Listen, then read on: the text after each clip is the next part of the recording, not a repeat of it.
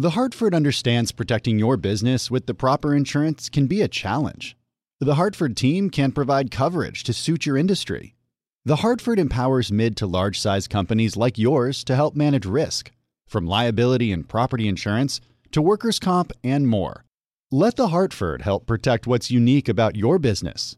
Learn how at thehartford.com. Meet Gary. Gary's about to become an Einstein in an instant. Whoa, Einstein hair. I like it. That's right, Gary, because you're using Salesforce powered by Einstein AI to connect data, predict business trends, generate personalized content, and wow customers. I do feel a lot smarter. Because you're not just Gary anymore, you're Gary, empowered by Einstein AI. Did you hear that, team? I'm an Einstein. Oh, can I get a selfie? The number one AI CRM. Now everyone's an Einstein with Salesforce. You know success when you see it. Or you think you do. The people in the spotlight. But what about those small business masterminds who succeed at making their money work harder? They do that by having a business bank account with QuickBooks Money, which now earns 5% annual percentage yield. Making your money work as hard as you do? That's how you business differently. Learn more about QuickBooks Money at quickbooks.com slash 5APY. Banking services provided by Green Dot Bank, member FDIC. Only funds and envelopes earn APY. APY can change at any time. This is Bloomberg Law with June Grosso from Bloomberg Radio. In a pair of speeches a day after he was acquitted on charges of abuse of power and obstructing Congress, President Donald Trump blasted his political foes, calling the impeachment drama evil and accusing his opponents of corruption and being dirty cops. Adam Schiff is a vicious, horrible person. Nancy Pelosi is a horrible person. And she wanted to impeach a long time ago when she said, I pray for the president. I pray for the president. She doesn't pray. She may pray, but she prays for the opposite. But I doubt she prays at all. And these are vicious people. Joining me is National Security Attorney Brad Moss, a partner at Mark Zaid. Susan Collins and other senators said that you know President Trump has learned his lesson after the impeachment. But what does his speech today tell you? Well, the view of Susan Collins and Marco Rubio and Lamar Alexander was all based more on aspiration than anything else. They were hoping that, that the president would take something that they would have, you know, learned a lesson like you would expect a child to learn a lesson after you got slapped on the wrist and hoping that having gone through this, the president would, you know, understand how he had crossed the line. The speech or whatever we're, the celebration, whatever we're calling it, that transpired today um, in the White House was clearly an indication that, as far as the president's concerned, there was no lesson to be learned other than he can get away with it so long as his party will back him and cover things for him. He made no apologies for what he did. He still believes he did nothing wrong. He still believes it was a perfect call. He still believes he should be allowed to do this. And, you know, as we're seeing already in reporting, there's indications that the uh, efforts, both the private ones through Rudy Giuliani and then the ones now going through the Senate, are going to ramp back up and they're going to continue doing exactly what they were doing to dig up dirt on the Bidens and try to pressure foreign parties to provide that information in exchange for official favors. In addition, he offered a new defense saying that he had to do it basically because there was a treaty signed with Ukraine about corruption. So this was something that even his attorneys didn't bring up. Yeah, so he's referencing a mutual legal assistance treaty that had been signed. And this was a lot of various, you know, Republican and conservative operatives had mentioned this in passing on Twitter over the last few months. Here was the problem that was designed for existing U.S. government, inve- you know, investigations. If there was, you know, an ongoing investigation, if the FBI was looking into potential crimes committed by Hunter Biden, that there was a treaty to, allay, to enable um, a mechanism to enable the two countries to exchange information. Obviously, there is no such investigation. The FBI has not investigated, is not investigating, or otherwise having indicted either Hunter Biden or Joe Biden for anything.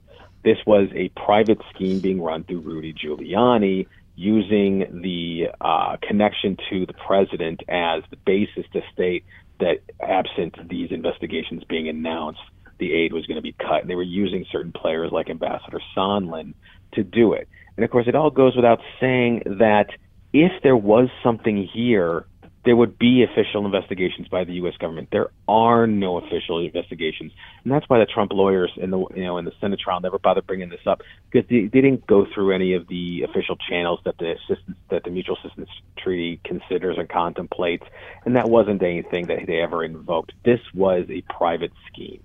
I read today that the Treasury Department has handed over Hunter Biden's tax records to a committee. Yeah, I'm not sure if it was the tax records or if it was travel records from the Secret Service. I wasn't quite sure.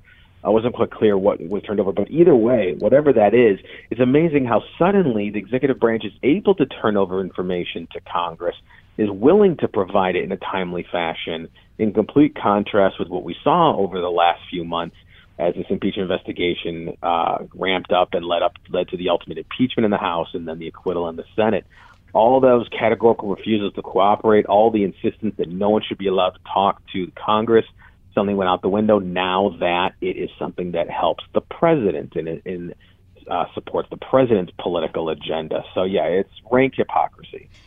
Mitt Romney made history by being the only senator to vote to impeach a president of his own party. And today, President Trump has uh, set his sights, it seems, for Mitt Romney. And I wonder if he'll be ostracized in Washington by the Republicans, even though John McCain, when he gave that thumbs down vote on Obamacare, was not ostracized. I don't think that Mitt Romney will be completely ostracized by the party for the most part, in the sense that he's not going to be expelled from the you know the Republican caucus in the Senate. He's not going to be pushed out of the Republican Party in general. He is going to be isolated a little bit in terms of some things. There's going to be unending vitriol from the White House against him. He's not going to get any assistance from them on any of his projects. The Trump family will almost certainly try to help any primary challenge uh, that might be launched against Mitt Romney in the future if he runs for reelection in a few years. But Mitch McConnell's not going to do anything to jeopardize that seat in Utah. He needs his majority, and that was that's one of the critical seats, and he's not going to run any risk. But this is again, this is what we live with in the era of Trump and this cult of personality. You do not dissent. You do not question dear leader. You must at all times be loyal, even if he's not loyal to you. And it's a rather distressing way to see the party of Lincoln go in the sense that they are now just unwilling to ever question this cult of personality that has taken over them. Face it, your business is unique. It faces challenges and risks that are specific to your industry and to the skills you and your team bring to every challenge. You need experienced insurance professionals. The Hartford accepts the challenge. The Hartford understands that protecting your business with the proper insurance can be a challenge. The Hartford team can help provide coverage to suit your industry. The Hartford empowers mid to large size companies like yours to easily manage risk, from liability and property insurance to workers' comp and more. With experience in underwriting, risk engineering services, and claims, the Hartford faces any challenge to deliver innovative, customizable solutions that your industry and your unique company demand. Let the Hartford help protect what's unique about your business. Learn how at thehartford.com. Meet Gary. Gary's about to become an Einstein in an instant. Whoa, Einstein hair. I like it. That's right, Gary, because you're using Salesforce powered by Einstein AI to connect data, predict business trends, generate personalized content, and wow customers. I do feel a lot smarter. Because you're not just Gary anymore, you're Gary, empowered by Einstein AI. Did you hear that, team? I'm an Einstein. Oh, can I get a selfie? The number one AI CRM. Now everyone's an Einstein with Salesforce. You know success when you see it. Or you think you do. The people in the spotlight athletes, actors, artists. But what about the people behind the scenes? You know, the ones who make it all happen the lighting engineers, the sideline photographers, the caterers. They're small business masterminds. And if there's one thing they have in common, it's making their money work harder. That's why they have a business bank account with QuickBooks Money, where they are now earning a generous 5% annual percentage yield. Yes, 5% APY. Making your money work as hard as you do? That's how you business differently. Learn more about QuickBooks Money at quickbooks.com slash 5APY. Banking services provided by Green Dot Bank, member FDIC. Only funds and envelopes earn APY. APY can change at any time. House Speaker Nancy Pelosi, who is one of the subjects of President Trump's ire today, says that she'd done her part to be respectful to him, but now? I feel very liberated. I feel that uh, I've extended every possible courtesy. I've shown every level of respect. I say to my members all the time there's no such thing as an eternal animosity. I've been talking to Brad Moss about the president's reaction to his acquittal. So, Brad, the question is whether some of the senators in those swing states will be punished at the ballot box for voting to acquit Trump, or whether by the time November comes, it will all be forgotten. So, assuming there's nothing more to come in this particular context between now and November, I think Susan Collins is in serious trouble. I think Cory Gardner is in serious trouble, and I think Thom Tillis in North Carolina is in serious trouble. Now, to be sure, all three were facing very serious challenges regardless. And I think for part of for part of the reason they chose to vote the way they did was a political calculation that they would rather risk angering, you know, independents and Democrats who likely were never going to vote for them anyways, and keep the loyalty of the president, keep the president's support, which they'll need to secure reelection, uh, than going out on a limb, voting to convict, failing and then having to deal with an angry, you know, Republican base and an angry White House. So for them, their only hope was to basically be political opportunists, you know, try to claim that, oh, we hope he'll learn from this, but very much be political opportunists and hold on to power simply by, you know, covering their eyes and covering their ears and hoping they don't hear anything or see anything. What was surprising to me, in addition to Mitt Romney's vote, what was surprising to me was that the Democratic senators all voted in favor of convicting Trump. And I mean, there seem to be some that are taking a risk by doing that. Yeah, and so the ones who are, you're probably thinking of, so one would obviously be um, Manchin out in West Virginia, which has obviously now become a very deeply red state um, at least in the, you know, in terms of how they vote for president. That ironically has a significant base of registered Democrats, but Democrats who usually tend to actually vote for Republican presidential candidates. Um, Manchin is rather popular out there. Presumably, if he chooses to run again, this will be a problem for him, but it's unclear that it would be one that would truly stop him from winning. He has his own base of popularity out there long before Donald Trump, and presumably will still have it now in the aftermath of Donald Trump. The other one, the other senator who might be in trouble is going to be um, Senator Sinema out in Arizona. But one thing she has going for her is that the demographics of Arizona have been changing. We saw that with how the you know her recent election, you know, a Democrat winning in Arizona had not been something that had happened in a long time.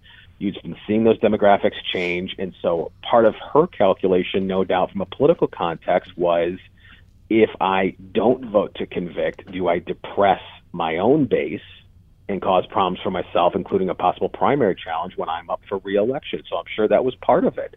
Uh, but in the end, you would hope for most of these senators on both sides of the aisle, you would hope that they took their oaths seriously and that they were trying to render impartial justice.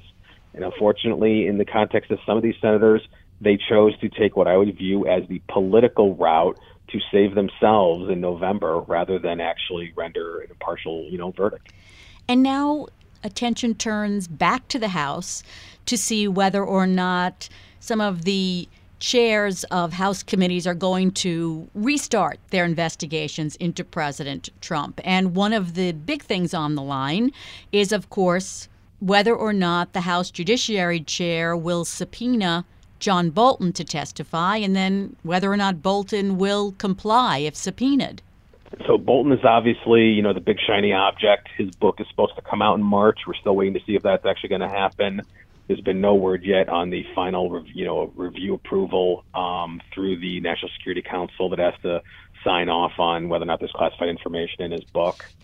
Um, but yeah, I think you you can expect to some extent there's going to be a slew of remaining on investigations that will continue on to sort of flesh out the record, not for purpose of an additional, you know, impeachment, but to ensure the public has everything it needs in the run up to November. And I expect that there'll be a supplemental report coming out of uh, various House chairs um, in the run up to November of here's the additional information that we were not able to get in time for the impeachment investigation and for the Senate trial that the White House did everything it could to keep from you. Here's what we've been able to collect through, through our ongoing investigations. You, the American voter, you render your own decision whether or not this matters to you. You get to make that ultimate call. And what's your take on whether or not Bolton will testify if subpoenaed? So that that's a sixty-four thousand dollar question. So you would assume that he will because he said publicly he would, but that was in the context of a Senate trial. Well, that's no longer an issue. The Senate trial is over. The president was acquitted. So does does John Bolt do John, John Bolton back down now? Does he say, well, there's no re- no longer a reason for me to come testify? You can buy my book and read it there. I'm sure he might make that argument. He might rely on some of the defenses he otherwise was going to swear off in the Senate trial. We'll have to wait and see, as Donald Trump would say, to find out what John Bolton actually does if a subpoena is issued. You've uh, litigated cases, I believe, where there were questions from the National Security Agency about a book being published. So, in this case, is there anything Bolton can do to speed up the process if he's not getting back from the NSA what he needs to in order to make changes to the book and to get it moving? Is there anything he can do?